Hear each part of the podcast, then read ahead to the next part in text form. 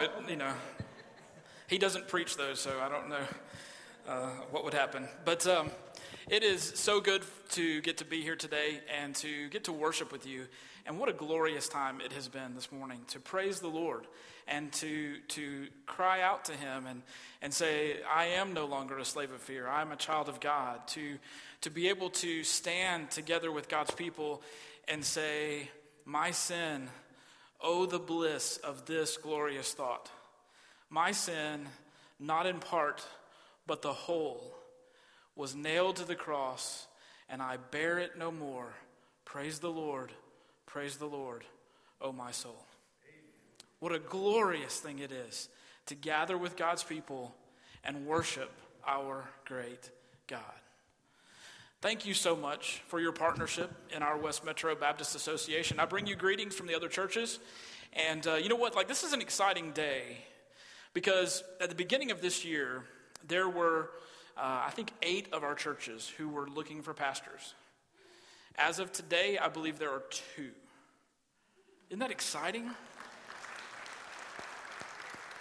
We talk about all of the rough stuff that's been happening this year. This has been a crazy year, but there's there's been some really good things happening too, and I believe this is one of them.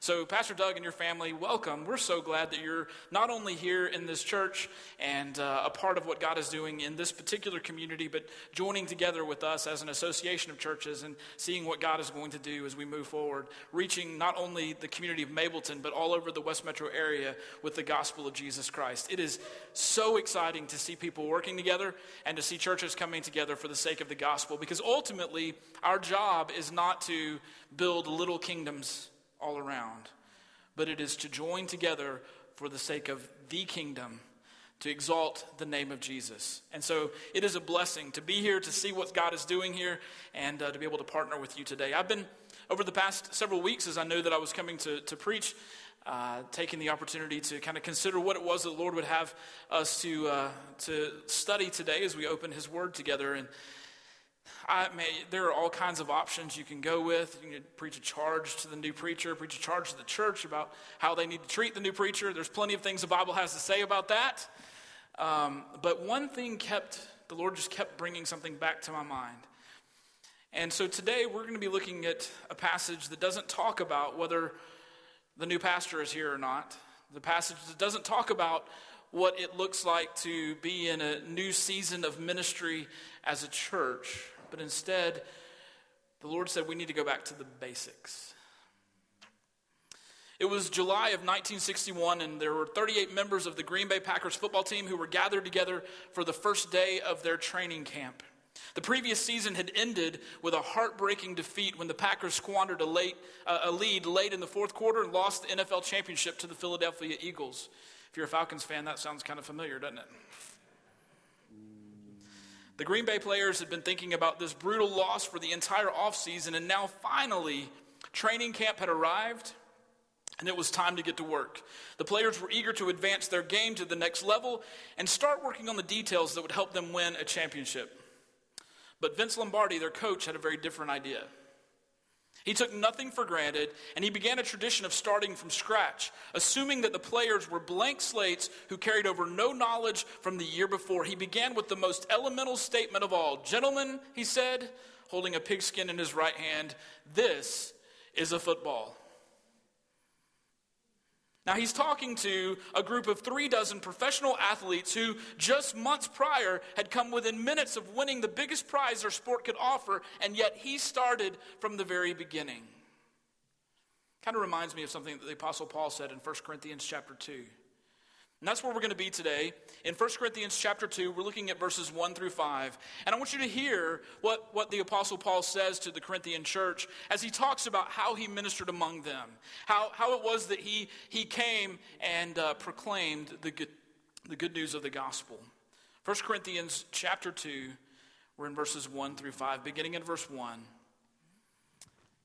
And I, when I came to you, brothers, did not come proclaiming to you the testimony of God with lofty speech or wisdom.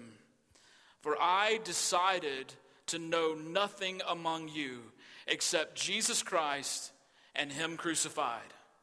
And I was with you in weakness and in fear and in much trembling. And my speech and my message were not in plausible words of wisdom, but in demonstration of the Spirit and of power, that your faith might not rest in the wisdom of men, but in the power of God. It is all about the gospel. He says, I decided to know nothing among you except Jesus Christ and Him crucified. Could we take just a moment, go before Him in prayer this morning? Heavenly Father, God, we thank you so much for your word. And Lord, I thank you for this reminder in your word that there is nothing that we can do that adds to the power of the gospel. There is nothing that we can do to add to the power of your Holy Spirit at work in and among your people. So, Lord God, today, would you focus our hearts and minds on you? Would you focus our hearts and minds upon the gospel? And would you remove Lord, the distractions that would seek to cause us to look to other things and other places. Lord God, would you be glorified in us today as we study and apply your word to our lives? In Jesus' name we pray. Amen. I believe that what we see in, in this passage of Scripture, as Paul is writing to the Corinthian church, is really a, a, a two options for how we do gospel ministry. Two options for how a, a, pastor comes and leads a church. Two options for how the church responds and, and reaches out to and ministers to the community around them. One is a path of failure, and one is a path of success. We're going to begin by talking about the path of failure that Paul kind of references as he goes through and talks about what he did not do. The first thing that, that he says he did not do, he said, I did not come to you proclaiming to you the testimony of God with lofty speech. The path of failure begins when we try to impress people with our vocabulary. When we try to, to make people think how great we are with the words that we use. When we, we, we're uh, you know, trying to, to, to lift ourselves up make ourselves look good, impress others so that we are elevated in their sight. Many preachers today say that in order to hold the congregation's attentions, we have to use eloquent words, you got to use fancy alliterations, you got to use illustrations. And if your sermon has more than three points and doesn't include a funny story or, or poignant illustration, then you'll never get through to the people. I have four points plus three application points just to make sure we're out of the three points uh, today. Um, so you can go ahead and write one through four if you want to. Uh, we don't try to impress people with our vocabulary. Scripture teaches us that, that God's word is sufficient to bring people to salvation in Jesus Christ. In Isaiah 55 11, we find God saying, So shall my word be that goes out from my mouth. It shall not return to me empty, but it shall accomplish that which I purpose, and shall succeed in the thing for which I sent it. God's word is absolutely powerful to do what he intends for it to do. He does not need me to impress you with the way that I c- communicate God's word. It is powerful. It will do what it is supposed to do. It doesn't need me adding to it in order for people to be saved. In fact, it is often the case that when I feel like I can't seem to get the words out right and I mess up the message that I prepared, that people respond. It's almost like God can use my weakness better than he can use my pride. The path of failure begins when we try to impress people with our vocabulary. We read in 2 Timothy 3:16 that all scripture is breathed out by God and is useful for the work of ministry. Psalm 119:89 says, "Forever, O Lord, your word is firmly fixed in the heavens." God's word is what we need to focus on, not our own ability to communicate it. We need to be people of the word. But not only that, in the path to failure, the, second thing that Paul says he did not do is that he did not trust in his own wisdom. He said, I didn't come to you, uh, with, I didn't give you the testimony of God with lofty speech or with wisdom. The, the second uh, stop on our path uh, toward failure is to trust in our own wisdom. To think that we have all of the answers, to think that we know what it is that we need to do in order to reach the community. Listen, I have the opportunity week by week, actually day by day, week by week, month by month, and year by year to work with churches who all think they have the answer to how we reach our community. And guess what? Most of the time we try things and they fail. Because many times we're trying to reach people not using the Word of God, not trusting in the Spirit of God to lead us, but instead using our own wisdom. This is one of the things that the Corinthian church was actually struggling with. They believed it was better to show off their wisdom or knowledge that somebody had attained so that they were more interested in listening to the wise teachers than to Paul because he says he didn't come speaking with wisdom. In fact, he said he celebrated his weakness so that Christ could be magnified. Instead of trusting our own wisdom, we need to seek the wisdom that is from above. If we want to fail, we need to trust ourselves. If we want to succeed, we trust in God. Proverbs 1 7 says, The fear of the Lord is the beginning of knowledge. Fools despise wisdom and instruction. Proverbs 3, you've heard these verses before, but listen again. Trust in the Lord with all your heart, and do not lean on your own understanding. In all your ways, acknowledge him, and he will make straight your paths. The wisdom that we need to follow is not our own. It's not leaning on our own understanding. Instead, it's trusting in the Lord and acknowledging Him in every way so that He will make straight our paths. He goes on, though, and says, Be not wise in your own eyes. Fear the Lord and turn away from evil. It will be healing to your flesh and refreshment to your bones. Well, that's what the Old Testament has to say about wisdom. What does the New Testament have to say? James chapter 1 beginning in verse 5. If any of you lacks wisdom, there it is. If you want wisdom, if you lack wisdom, let him ask God, he says, who gives generously to all without reproach. Not good news. And it will be given him, but let him ask in faith with no doubting, for the one who doubts is like a wave of the sea that is driven and tossed by the wind. For that person must not suppose that he will receive anything from the Lord. He is a double minded man, unstable in all of his ways. Trust in the Lord, seek wisdom from him. Jesus even had something very specific to say about this very topic. In Matthew 6, verse 33, seek first the kingdom of God and his righteousness, and all these things will be added to you.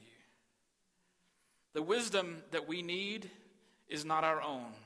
We didn't come with it, we weren't born with it, we haven't learned it by our experience. Now, there is wisdom that comes from experience, but it still gets trumped by a greater wisdom, and that is the wisdom of God that only comes from us being people of the Word. If we want to fail, we need to trust in our own wisdom. The third thing, Paul says, I did not come to you proclaiming the, the testimony of God with lofty speech or wisdom I was with you in weakness and in fear and much trembling, and my speech and my message were not in plausible words of wisdom, but in demonstration of the Spirit and of power, that your faith might not rest in the wisdom of men, but in the power of God. The third way for us to fail is to use gimmicks and tactics to persuade people to believe. The, easiest way for us to, to fall on our face in, in ministry, to fail miserably, is to think that we can use gimmicks and tactics to, to, to persuade people. The Holy Spirit of God is fully persuasive enough. He does not need us to come up with new tactics and gimmicks for how to reach people. He is fully capable of doing what he does. He is fully persuasive enough to bring people to salvation when his word is preached. And I have experientially seen this happen. I can't tell you the number of times I've preached something and I thought I was saying one thing, and somebody comes up to me later and says, Brother Jason, thank you so much for uh, sharing what you shared. And they begin telling me what I just said. And I'm like, I'm sure I didn't just say any of that. you ever had this happen to you where you're like, I didn't say that, but you know the Holy Spirit of God is at work in their heart and God is ministering in them.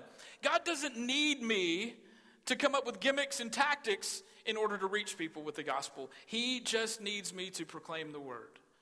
He needs the word to go forth so that his Holy Spirit can do what his Holy Spirit does. You remember the old Peanuts cartoon where, where Lucy would convince Charlie Brown that, that she would hold the ball for him to kick? Only every time, right as he got there, she'd pull it out and he'd fall, fall down. I think a lot of times our communities feel like we're doing that to them. When we try to get them in here with cool gimmicks and activities and tactics and all this kind of stuff, only to kind of pull the ball at the last minute. And they realize that it was just a ploy to get them in the door. We don't need to come up with ploys to get people in the door. We need to proclaim Jesus Christ and Him crucified. We need to obey Scripture, teach the gospel, and let God's word do what it's promised to do in the lives of His people. The fourth way for us to fail in ministry is this we pretend like we have no problems. Let me tell you all a little story. Paul says in here that he came preaching with weakness and much trembling and fear.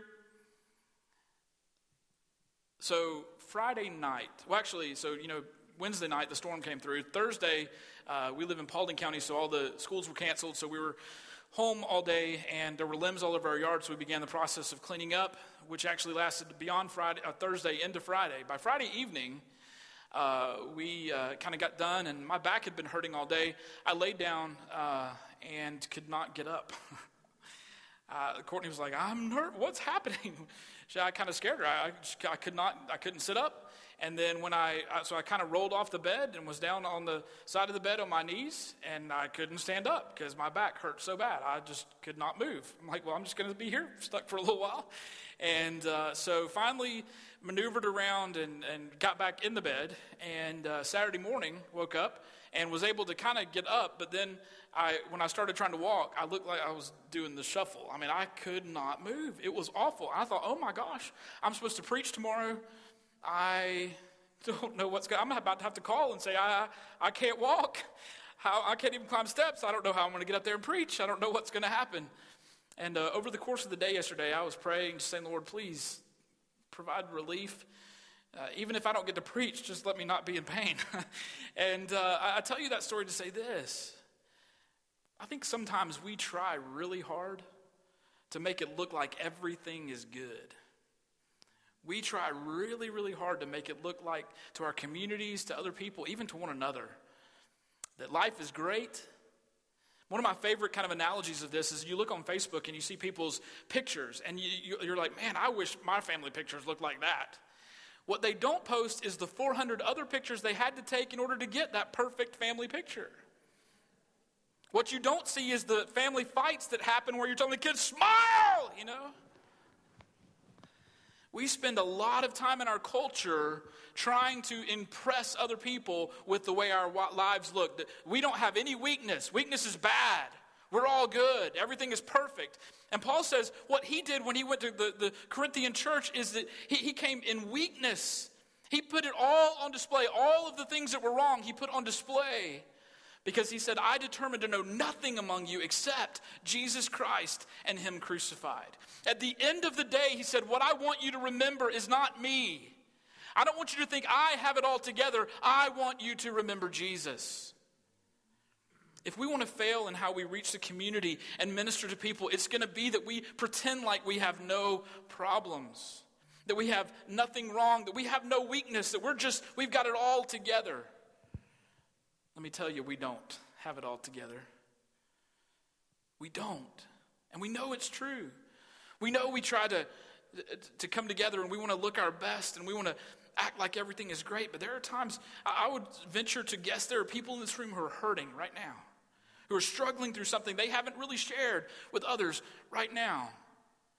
And the fastest way for us to fail in ministry is to pretend like that's not going on and to act like we've got it all together because when we do that, that's another gimmick that we're trying to present to the community that when you come to Jesus, everything's going to be perfect. And the truth of the matter is, we live in a fallen world, and what we have in our relationship with Christ is not something added to our lives to make it perfect. What we have is moving our citizenship from this place to eternity, looking forward in hope to the day when all things are going to be made new. But that day is not yet. And we still live in a fallen world, and we're called to be ambassadors of Christ in that fallen world, not to impress people with how good we look, but to point them to Jesus. If we want to fail, we pretend that we have no problems. So that's how we fail. How do we succeed? Well, the gospel is our only hope for success, it is only the gospel. Paul said, I determined to know nothing among you except Jesus Christ and Him crucified. Number one, we must preach Jesus Christ alone. There is no other gospel. There is no other way of salvation. Peter said, There's no other name under heaven given among men by which we must be saved. The gospel alone. Jesus Christ alone. There is no other Savior. Uh, as we were praying uh, just a little while ago, I'm so glad you said, there, there, there's no Savior that's going to be elected to any political office. Because there's one Savior, and his name is Jesus. So we must preach Christ alone. Jesus said in the Great Commission that we're to teach his followers to obey everything he commanded. So when we preach, we need to preach Jesus. We need to preach what he taught. We need to proclaim the good news of the gospel of Jesus Christ. We need to preach Jesus Christ alone. Number two, we must preach Christ crucified for our sins. That's a part of the gospel that oftentimes we, we kind of ignore. We, we want to say, here's Jesus. Jesus loves you. But God is both a God of love and a God who is just, and He requires payment for our sin. And instead of requiring it from us and pouring out His wrath on us, He poured out His wrath on His own Son, that we might be declared righteous through faith in Him.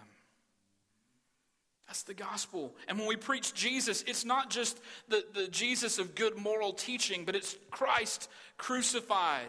Paul says, I, I determined to know nothing among you except Jesus Christ and Him crucified. This community, if they die apart from Christ, then they go and they face the wrath of God in eternal judgment.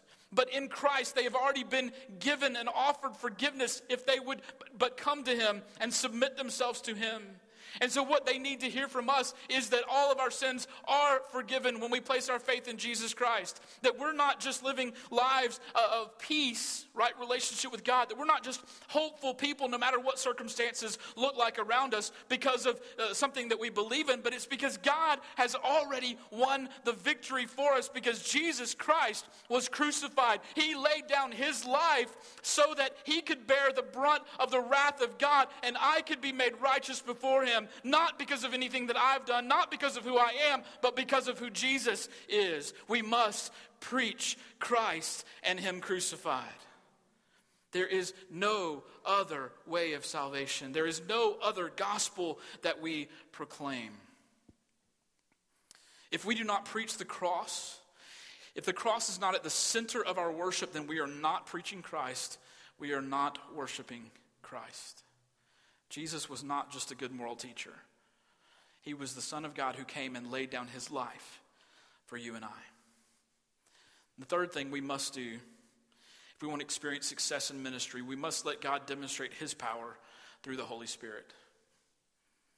He's called us to be obedient. He's called us to do what we do. He's called us to minister among the community. He's called us to encourage one another, lift one another up. He's called us to gather together in worship. But none of those things happen in our own strength and power. Instead, He empowers us by His Holy Spirit, and He's called us to allow Him to demonstrate that power through His Holy Spirit at work in us. Success is going to be found in the Holy Spirit working through you in the lives of this community. The, the, the, ability to minister is going to come from the Holy Spirit at work in your lives. It's not going to come from all the other things that you might try to do in order to, um, in, in order to sort of lift up the name of Mableton. If we're lifting up the name of Mableton, we've already failed. We must exalt and lift up the name of Jesus Christ. We must proclaim the gospel. The gospel that says there is a God and he created everything. The gospel that says we are sinful and we are fallen and we have separated ourselves from that loving, holy God. The gospel that says that, that, that our sin requires punishment because God cannot be in the presence of sin. The gospel that says that Jesus is God's son who came and lived as a man. He lived a perfect, sinless life and then he died on the cross to pay the penalty for our sins, take the punishment that we deserved upon himself. The gospel gospel that says that that gift is offered freely to us, but we must receive it in order to receive the forgiveness that God offers through Jesus Christ. The gospel says that, that we have assurance of our salvation, not because of anything we've done, but because God gloriously raised him from the dead, and we have hope of eternal life because Jesus has already declared victory over sin, over the grave, over death. Death, where is your sting? It doesn't exist anymore because of what Christ has done for us. That is the gospel that needs to go forth. It's the gospel that exalts Jesus Christ. What does the nation who is on the brink of a national election need? The gospel. What does a church who's beginning a new chapter of ministry need? The gospel of Jesus Christ. What does a, a pastor who's beginning his new ministry calling need? The gospel of Jesus Christ. What does a, a sinner need? The gospel of Jesus Christ. What does the saint who has been here forever, been a member of the church forever and ever, been saved so long they don't even remember exactly what day it was they got saved? What does that person need? The gospel. We all need the gospel. We need to share the gospel with our lost friends and neighbors, but we also need to remind each other and share the gospel with each other. We need Jesus. The minute we try to think we can do it on our own, we've already failed. We need Jesus. We need Jesus. He says, I determined to know nothing among you except Jesus Christ and Him crucified. Brother Doug, my prayer for you as we see you begin this covenant relationship with this body of believers, and as we get to begin this partnership and ministry throughout our association, my prayer for you is that you know nothing but Jesus Christ and Him crucified. Church, my prayer for you as we partner together throughout our association is that you, as a body of believers, know nothing but Jesus Christ and Him crucified. There is no greater thing to know. There is no truer wisdom to be found than in Jesus Christ and Him crucified. May you be a people who keep the gospel central. May you be a people who seek first His kingdom and His righteousness and let Him add all of these other things unto you. May you be a people who preach the gospel.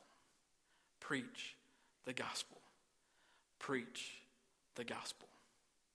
Let's pray.